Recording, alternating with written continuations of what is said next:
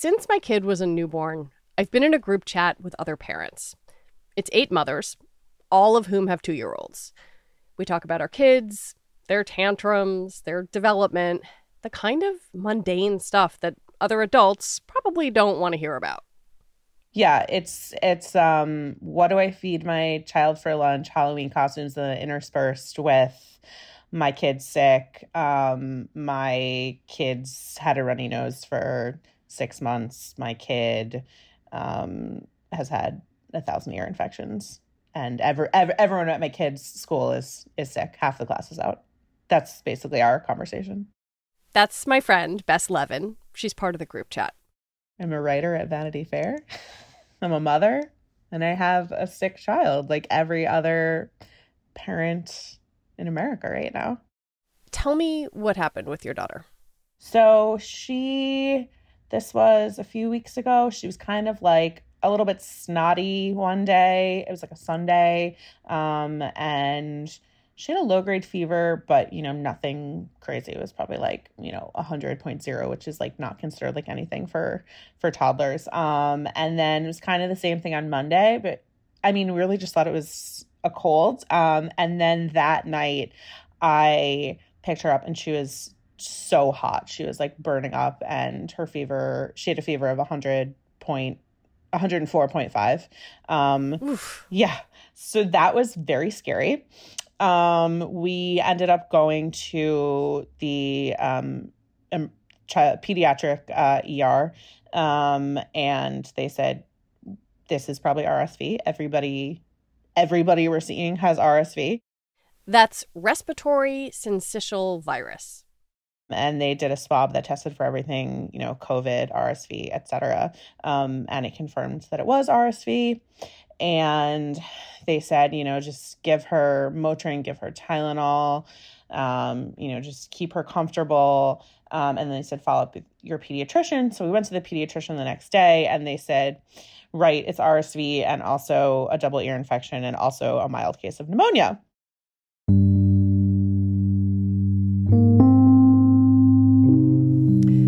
Scary?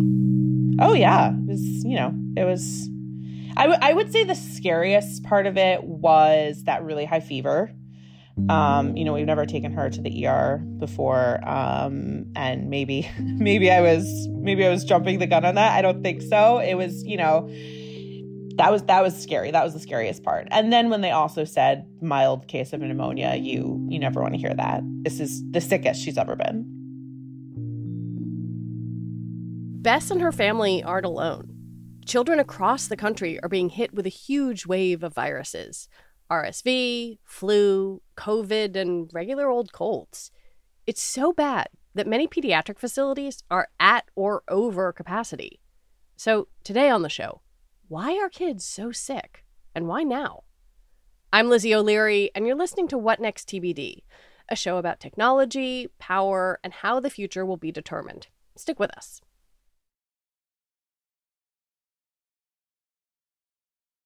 In my household, we have been sick since the beginning of October, just one virus after another. You might even be able to hear some lingering scratchiness in my voice. And my child, thankfully, did not get as sick as Bess's, but he did get sick. And maybe it's a fool's errand to try to interview a two year old, but I did it anyway. What about your nosy? How did your nosy feel? Very funny. It felt very funny? Very tickly. Very tickly. And what about your throat?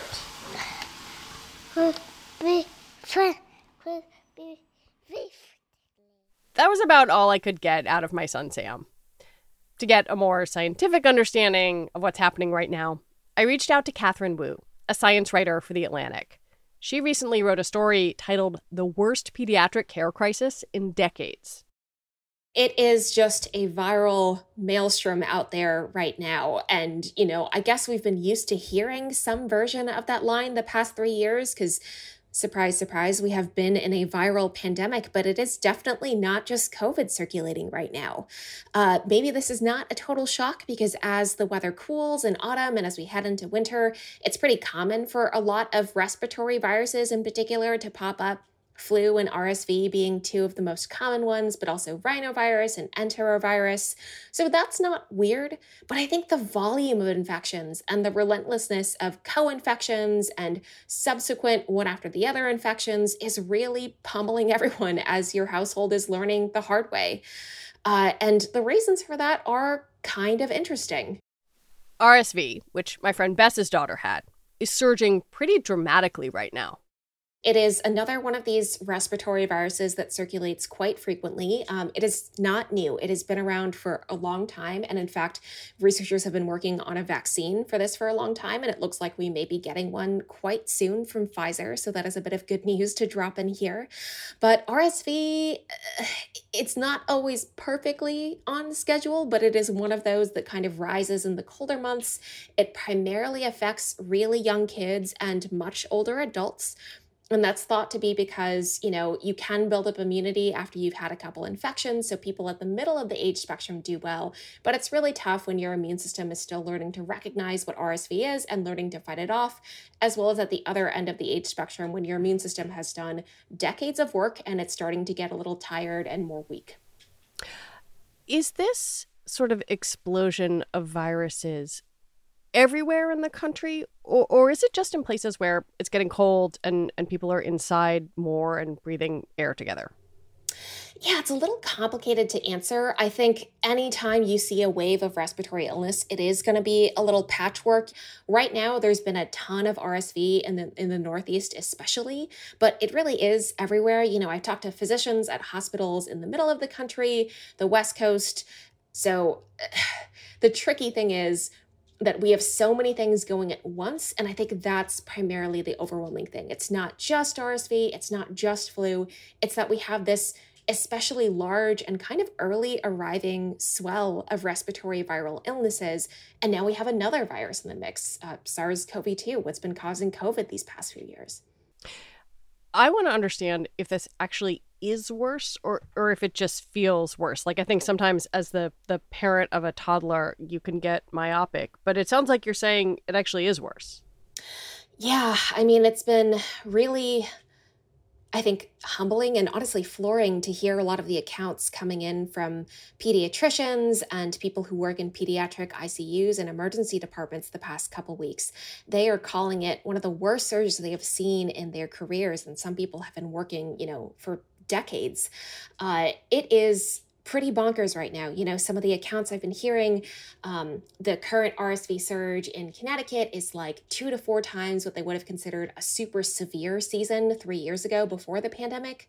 Uh, another place, um, in Baltimore has pitched a tent outside of their pediatric emergency department to accommodate overflow. Uh, other places have considered calling in the National Guard to assist them.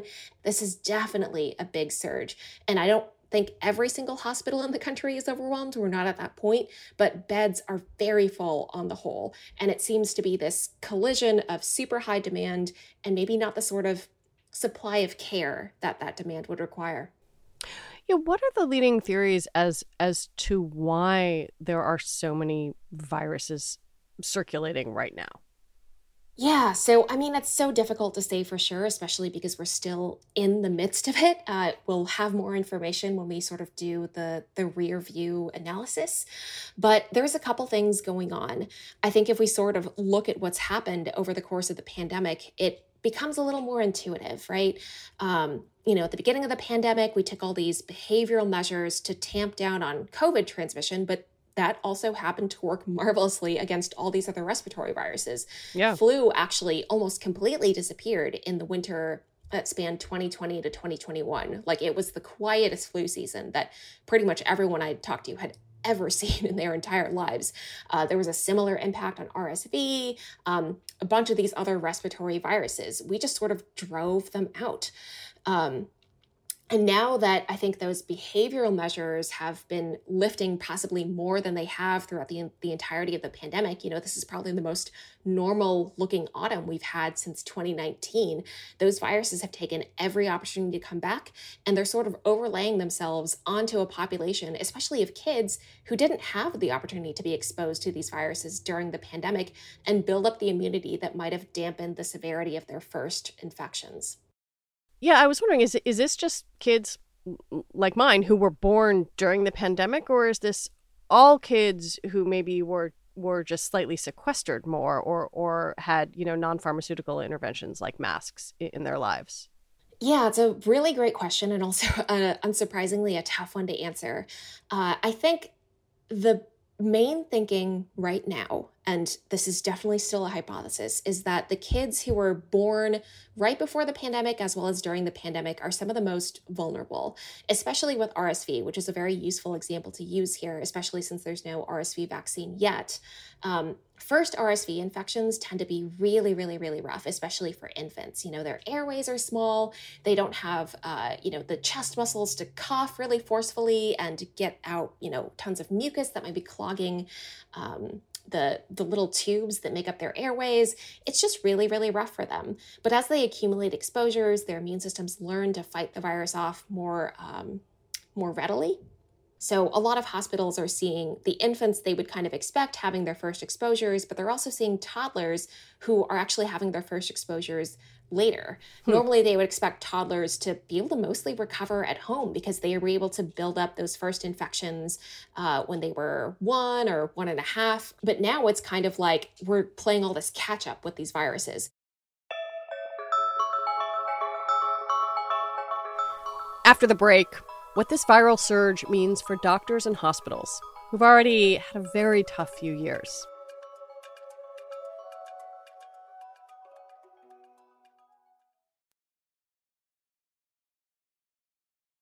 You talked a little bit about what doctors who you have talked to have have seen, um, and I wonder what kind of effect this you know surge in sick kids has on on care on getting care and and how clinicians have to think about kind of who to treat and how to treat them yeah, it is such a great question because I think something that I wanted to come back to is that we're not just seeing increased demand for pediatric care right now, it's also hitting at a really unfortunate time when pediatric care capacity has actually shrunk a little bit in this country for a couple reasons. One is that, you know, many hospitals, you know, because there was this massive decrease in sort of more run of the mill respiratory infections, the rhinovirus, um, flu, RSV crowd, uh, definitely not talking about COVID specifically there. Uh, a lot of pediatric hospitals actually shrunk their capacity. And you know healthcare has also been going through a bit of a, a funding crisis. Some hospitals you know took away uh, beds in their pediatric icu for instance. And also there was been a pretty large exodus of health workers amid the pandemic. You know, there's been a lot of burnout, a lot of stress. Health workers have been threatened, and they have just been working nonstop for three years. Nurses, especially, have been leaving their professions or taking traveling jobs, which means a lot of hospitals are short on core staff. That really, I think, emphasizes how how tough it is to care for kids when there's this extreme imbalance in the number of kids that need treatment and the number of healthcare workers that can actually provide that care. And, you know, absolutely, this is so stressful. Uh, I think healthcare workers are now having to make really tough decisions about, you know, who gets this bed. We only have this one bed, or we only have uh, this one bed that can be staffed by enough of our healthcare workers. Um, they're maybe having to consider uh, canceling elective procedures. They may be having to open up new space in other parts of the hospital that would otherwise be used something else, used for something else. They're even, in some cases, sending specialists, you know, sprinting across the hospital to deliver care because they can't bring the kids to the ICU where these specialists normally work it is a really rough time. And remember that this is coming after three years of a pandemic that has been incredibly difficult for everyone. You know, there was a doctor, I think, in a story you wrote about this who described this as what, their 2020?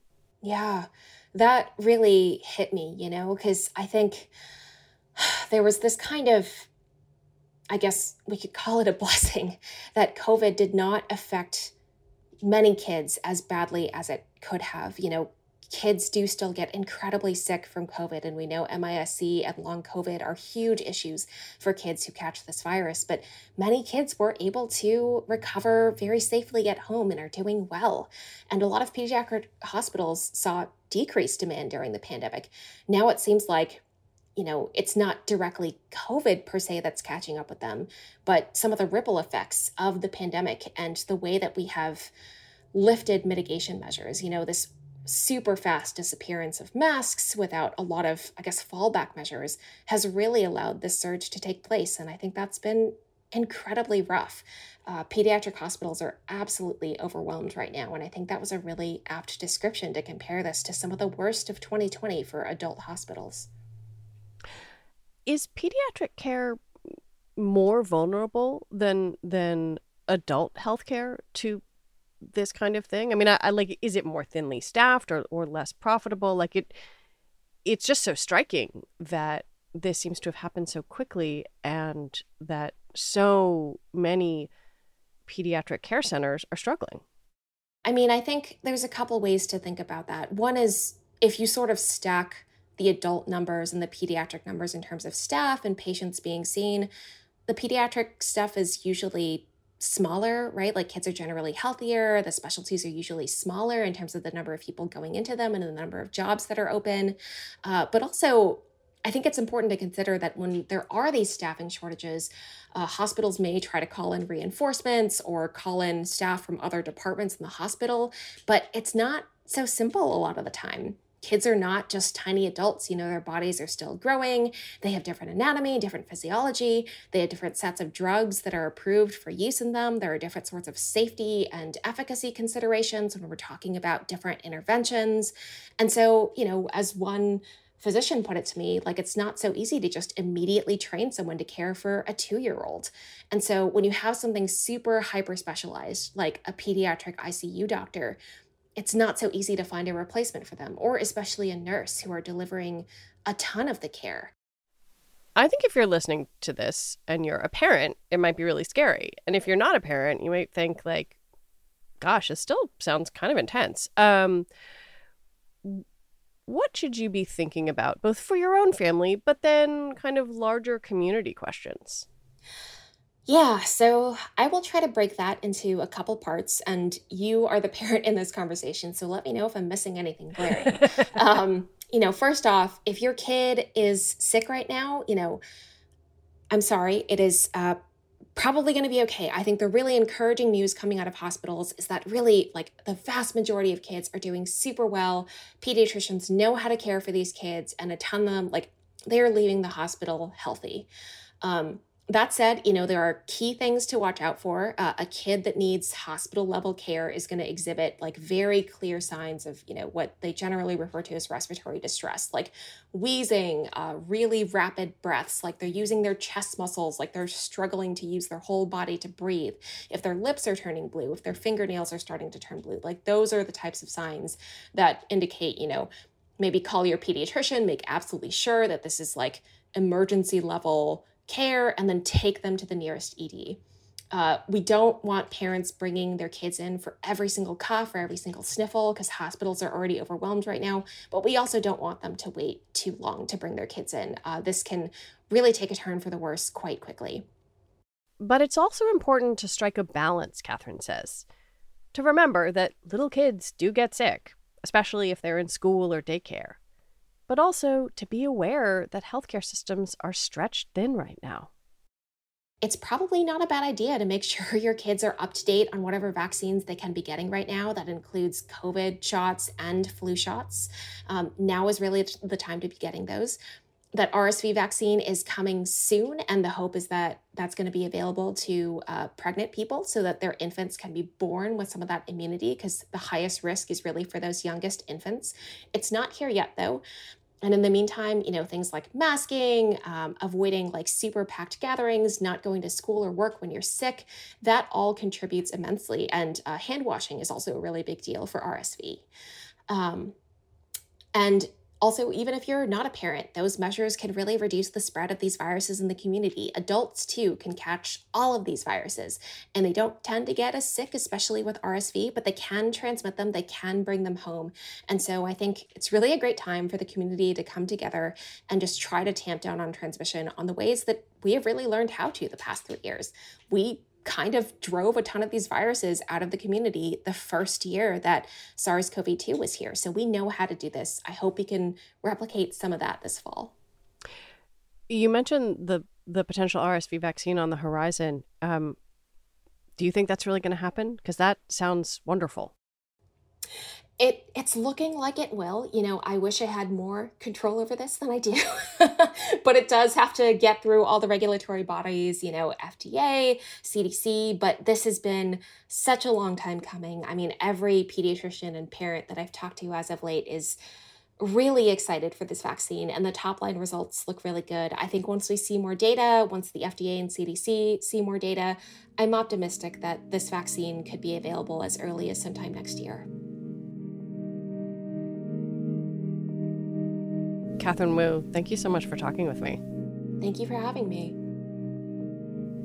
Katherine Wu is a staff writer at The Atlantic. And that is it for our show today. What Next TBD is produced by Madeline Ducharme. Our show is edited by Jonathan Fisher. Joanne Levine is the executive producer for What Next. Alicia Montgomery is vice president of audio for Slate. TBD is part of the larger What Next family, and it's also part of Future Tense, a partnership of Slate, Arizona State University, and New America. And if you like us, I have a request for you. Become a Slate Plus member. Just head on over to slate.com slash whatnextplus to sign up. All right, we will be back next week with more episodes. I'm Lizzie O'Leary. Thanks for listening.